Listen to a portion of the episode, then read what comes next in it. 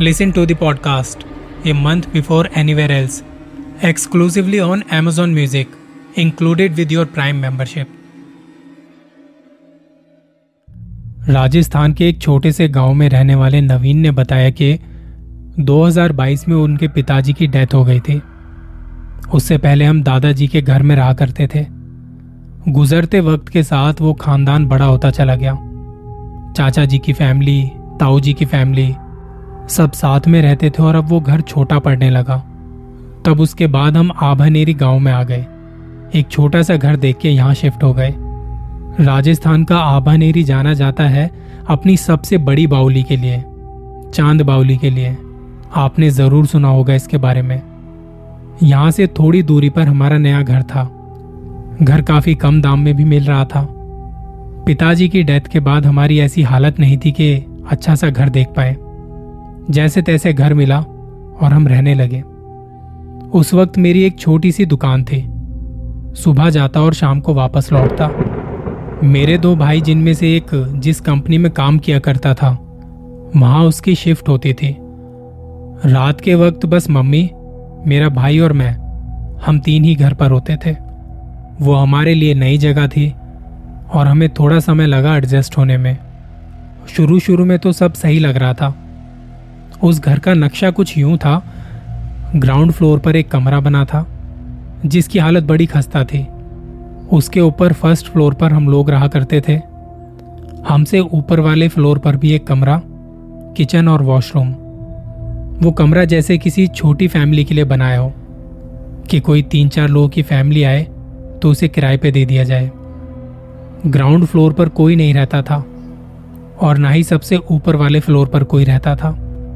हमारे लिए तो नई जगह थी, पर यह घर काफ़ी पुराना था और पूरे घर में बस हमारी फैमिली ही रहती थी। जब हम उस घर में शिफ्ट हुए तो ऐसा लगता था कि कितने सालों से कोई यहाँ आया ही नहीं है। किसी जान पहचान वाले की मदद से हमें वो घर मिला था। जब हमने ये घर खोला तो हमें लगा कि कब से कोई इसे देखने भी नहीं आया है। खैर, अब तो हम आ गए थे और रहना भी हमें यहीं पे था। तो सबसे पहले तो हमने वहाँ की साफ़ सफ़ाई की, उसे रहने लायक बनाया। हमारे दिन बढ़िया बीत रहे थे, लेकिन आहिस्ता आहिस्ता हमारे साथ कुछ चीज़ें होने लगी। जैसा कि मैंने आपको पहले बताया कि मेरी दुकान थी, दिन भर का थका आ रहा मैं आके बिस्तर पर गिर जाता था। मुझमें किसी और काम की हिम्मत नहीं बचती थी।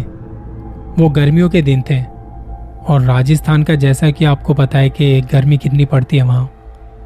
मैंने रात को सोने के लिए एक चारपाई छत पर रख ली। रात को जब मैं सोने जाता तो मुझे होश नहीं होता था कि मैं कहाँ पे पड़ा हूँ।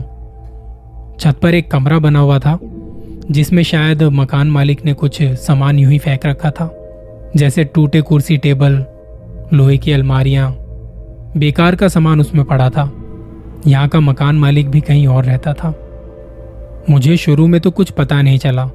शायद रात को कुछ एक्टिविटी हो तो पता नहीं। चार पाँच रात काटने के बाद मैंने ध्यान दिया कि मेरे पास एक चादर थी, जिसे मैं कभी ओढ़ता भी नहीं था। सुबह जब मैं उठता तो कोई वो चादर मेरे मुँह पे उड़ा के चला जाया करता था। मुझे लगता शायद माँ आती होगी, वो देखती होगी मैं कैसे सो रहा हूँ तो उड़ा के चली जाती होगी। कुछ दिन तो मैंने ये बात इग्नोर की। फिर एक रात दो बजे के आसपास मुझे ऐसा लगता है जैसे किसी ने मेरी चारपाई को ज़ोर से झटका दिया है। मैं बहुत गहरी नींद में होने के बाद भी उठ जाता हूँ। आधी खुली, आधी बंद आँखों से देखता हूँ तो वहाँ कोई नहीं था। उसके बाद मैं दोबारा से लेट गया। मुझे लगा शायद मेरा वहम होगा। मैं धीरे धीरे गहरी नींद में जाता जा रहा था। तब ऐसा महसूस हुआ कि मेरे करीब कोई घिसड़ता हुआ आया है। उसने मेरे सर पे वो चादर डाल दी। मुझे आवाज़ आई जैसे बच्चे खेल रहे हैं। और मेरे सिरहाने खड़ी एक औरत, जिसकी आवाज़ मैंने सुनी, वो उन बच्चों को कह रही थी, अरे देखो, आराम से खेलो। उस तरफ़ नहीं गिर जाओगे। तुम बहुत चीटिंग करते हो। ये सारी आवाज़ें इस घर में मैंने पहली बार सुनी थी। इस घर में तो कोई रहता भी नहीं था। फिर ये आवाज़ कैसी? तब मेरे रोंगटे खड़े हो गए थे ये सुन के मेरी तो माँ भी ऐसे बातें नहीं करती, और वो आवाज़ ऐसे जैसे कोई जवान औरत अपने बच्चों को कह रही हो। मैंने डर के मारे दुर्गा चालीसा वगैरह बोलनी शुरू कर दी। चादर के अंदर डरा सहमा सा मैं चुपचाप लेटा हुआ हूँ। पैरों में खुजली भी हो रही थी, पर मैंने कंट्रोल किया। मैं हिल तक नहीं रहा था। थोड़ी देर में ऐसा लगा जैसे वो औरत और बच्चे छत पर बने कमरे में भाग गए। मैंने कुछ देर बाहर का माहौल नोटिस किया कि अब तो किसी की आवाज़ नहीं आ रही। तब मैंने चादर को सर से हटा के देखा। उस काली अंधेरी रात में उस छत पर कोई नहीं था। मैं चारपाई से उठा। मैंने चारों तरफ़ झाँक के देखा कि शायद आसपास कोई बच्चा खेल रहा हो, लेकिन आसपास भी कोई नहीं, कोई आवाज़ नहीं। अभी थोड़ी देर पहले आती वो बच्चों की आवाज़ और किसी औरत की आवाज़। पर अब ये खामोशी मुझे काटने को दौड़ रही थी। मैं वापस से चारपाई पर बैठा। थोड़ी देर जागा रहा और फिर पता नहीं कब कब में मुझे नींद आ गई। सुबह उठा और खा पी के निकल पड़ा अपनी दुकान पर। सारा दिन काम में इतना बिज़ी था कि मुझे ये वाली बात याद ही नहीं आई। फिर जब रात हुई, मैं घर आया। सोने के लिए छत पर चला गया। उसी कमरे के पास रखी मेरी चारपाई मैंने बिछा ली। कुछ देर लेटा आसमान की तरफ़ देखता रहा। फिर अचानक से वो रात वाली बात मेरे दिमाग में आती है। मुझे लग रहा था शायद मेरा वहम होगा। मैं इतना डरता नहीं था। रात को अकेले आने जाने में, अकेले सोने में कोई दिक्कत नहीं होती थी। पर पिताजी की डेथ के बाद मुझ पर जिम्मेदारियाँ आ गई थी। कहीं ना कहीं इस सिचुएशन ने मुझे मज़बूत बना दिया था। अब ये जो भी हो रहा था इसमें यह कहना तो शायद बेवकूफ़ी होगी कि मुझे डर नहीं लगता। हाँ मगर मैंने अपना दिल मज़बूत कर लिया था। पर कहीं ना कहीं दिल के किसी कोने में डर तो था। मैंने दुर्गा चालीसा पढ़ी और सो गया। फिर से आधी रात के वक्त मेरी नींद टूटी। मेरी चारपाई हिल रही थी। जैसे उसे पकड़ के कोई हिला रहा है। मेरी आँख खुलती है। वो चादर वैसे ही मेरे सर पर थी। मैं थोड़ा सहम गया। मैंने ज़ोर से दुर्गा चालीसा पढ़नी शुरू कर दी। मुझे लगा कि जो कोई भी है, वो ये नहीं चाहता कि मैं देखूँ उन्हें। इसलिए वो चादर मेरे ऊपर उड़ा देते थे। अभी थोड़ी देर पहले तो मुझे लगा कि शायद वो बच्चे चारपाई को हिला रहे हैं। अब फिर से वैसे ही आवाज़ आने लगी, जैसे बच्चे खेल रहे हैं। वो औरत उन्हें वैसे ही इंस्ट्रक्शन दे रही है। मैंने हिम्मत करते हुए एकदम से चादर हटाई। ये देखने के लिए कि कौन है। मुझे दिखाई तो कोई नहीं दिया, पर खेलने की आवाज़ अब भी आ रही थी। वो औरत अभी भी मेरी चारपाई के पास खड़ी महसूस हो रही थी। अब मुझे यकीन हो चुका था कि कुछ नेगेटिव एनर्जी ज़रूर है यहाँ। मेरे मन में यह भी था कि ये जो कोई भी है, मुझे नुकसान नहीं पहुंचाना चाहते। मैं अपने घर वालों को इस बारे में बताना नहीं चाहता था। खामा खाम वो लोग परेशान होंगे और इतने कम दामों में शायद फिर कोई दूसरा घर हमें मिले।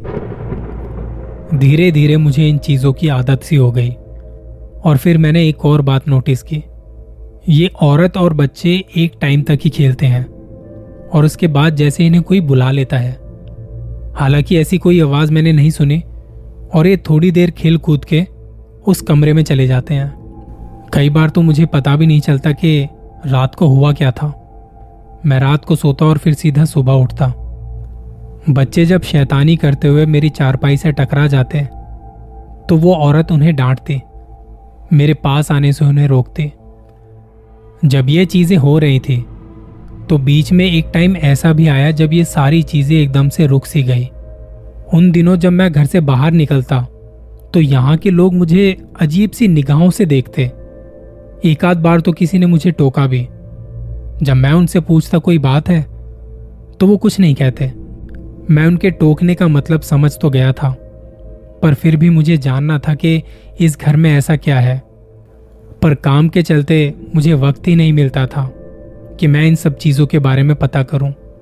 कुछ एक दिन गुजर जाने के बाद मेरी माँ ने मुझसे कहा, सुन, जब मैं सो रही थी ना तो आधी रात को मुझे बाथरूम से किसी की सिसकियाँ लेने की आवाज़ आ रही थी।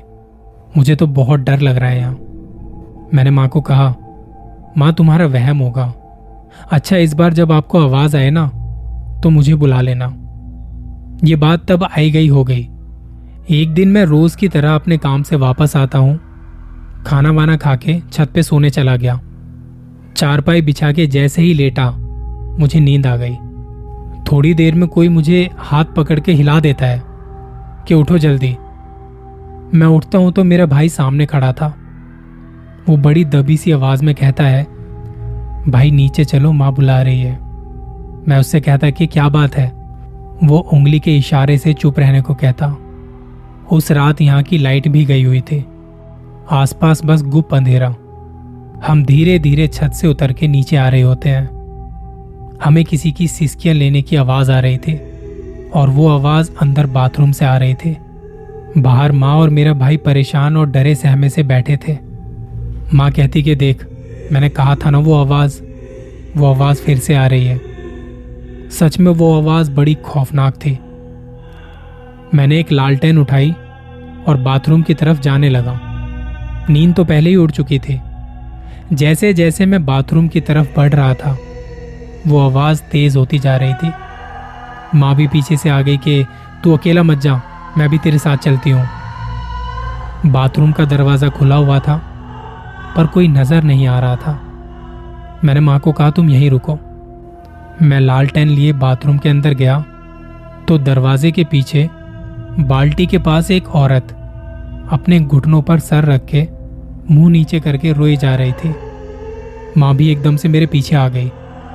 उन्होंने कहा, ये औरत कौन है? और कहाँ से आ गई हमारे घर में? इतनी बुरी तरह क्यों रो रही हो? कौन हो तुम? हमारे बार बार पूछने के बाद भी वो औरत जवाब नहीं दे रही थी।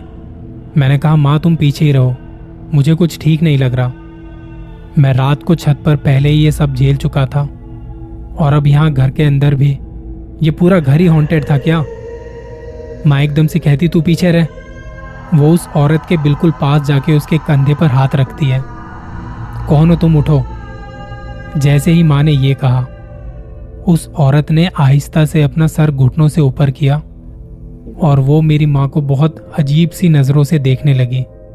वो बहुत खौफनाक लग रही थी और जैसे ही खड़ी हुई, मेरे हाथ की लालटेन बुझ गई। बाथरूम में एकदम से अंधेरा हो गया, तब माँ की एकदम से चीख निकल गई। मैं माँ के पास ही खड़ा था और मुझे लगा जैसे कोई हवा का झोंका मेरे पास से गुजर गया है। मैंने भाई को कहा, जल्दी से माचिस जला। मैंने माँ को पकड़ा, कहीं वो गेर वेर ना जाए। मैं ज़ोर ज़ोर से दुर्गा चालीसा पढ़ रहा था। हम सारे डर के मारे काँप रहे थे। हमारी आवाज़ उस घर में गूंज रही थी। आसपास के लोगों ने भी हमारी आवाज़ सुनी। कुछ देर बाद नीचे लोग इकट्ठे हो गए। उन्होंने दरवाज़ा पीटना शुरू कर दिया। दरवाज़ा खोलो, सब ठीक है ना? हम लोगों ने आप लोगों की आवाज़ें सुनी अभी। बाहर खड़े लोग भी कुछ डरे हुए थे।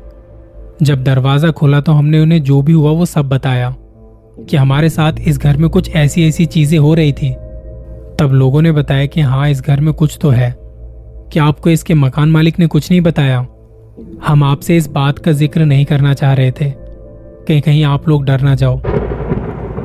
लोगों ने बताया कि इस घर में एक औरत और उसके तीन बच्चों को किसी ने मार दिया था, जिसके बाद से ये घर खाली है और लोग यहाँ से आने जाने में भी डरते हैं। वो फैमिली सबसे ऊपर के कमरे में रहा करते थे। जब ये हुआ था तो एक मौलवी को भी ये घर दिखाया। तो उन्होंने भी कहा था कि, बेहतर होगा आप यहाँ से कहीं और चले जाएँ, ये घर छोड़ दें। यहाँ जो भी आपको वो कुछ कहेंगे नहीं, नुकसान नहीं पहुंचाएँगे।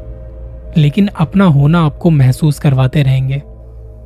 वो रात हमने जैसे तैसे गुजारी। हम रोज उस घर में पूजा पाठ किया करते थे। ये चीज़ें धीरे धीरे थोड़ी कम तो हुई पर वो अपने होने का एहसास करवा दिया करते थे। कभी बच्चों के खेलने की आवाज़ तो कभी वो सिस्कियों की आवाज़ आती रहती थी। जब तक हम उस घर में रहे, तब तक ऐसा होता रहा। अब हम कहीं और रहते हैं, और वो घर तब से खाली पड़ा है। उस घर की यादें कभी हमारे जहन से जा ही नहीं सकती। इतना खौफनाक मंजर हमने कभी देखा नहीं था।